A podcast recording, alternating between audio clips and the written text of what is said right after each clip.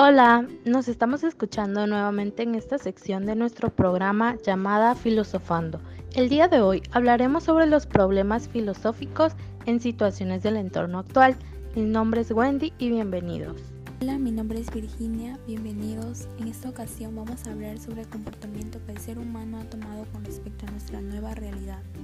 Sabemos que en marzo del 2019 se registró el primer caso de COVID-19 esta enfermedad hizo que todo México se paralizara, ya que nos hicieron entrar en cuarentena, pero también ocasionó un cambio de ideales para la gente, cosas positivas y negativas.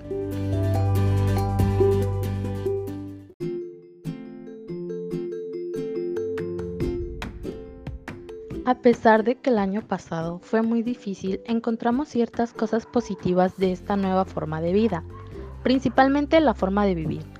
Las calles no están muy contaminadas como antes. La solidaridad y los actos bondadosos han aumentado demasiado, pues hay muchas personas ayudando a otras de muchas maneras, incluso grandes y pequeñas empresas. El tiempo en familia ha aumentado muchísimo. La buena relación con la familia es un punto muy importante que se está logrando.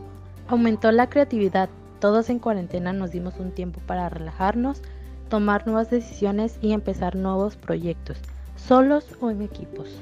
Pero no todo es positivo. Recordemos que en toda situación siempre hay negativismo.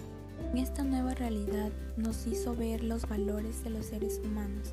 Nos demostró la poca moral de algunas personas, el no informarnos, el no hacer caso a las recomendaciones nos llevó al peor episodio.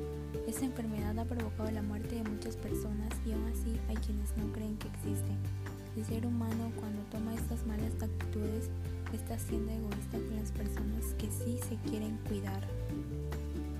La ignorancia de la gente ante esta enfermedad los llevó a actuar de la forma incorrecta, como por ejemplo cuando atacaban a las personas del sector salud porque creían que ellos llevaban el virus.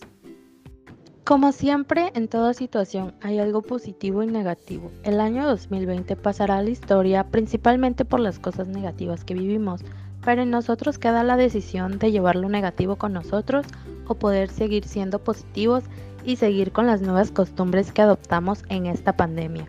Sin más nada que decir, damos por terminada esta sección. Hasta la próxima. Hasta la próxima oyentes. Cuídense y adiós.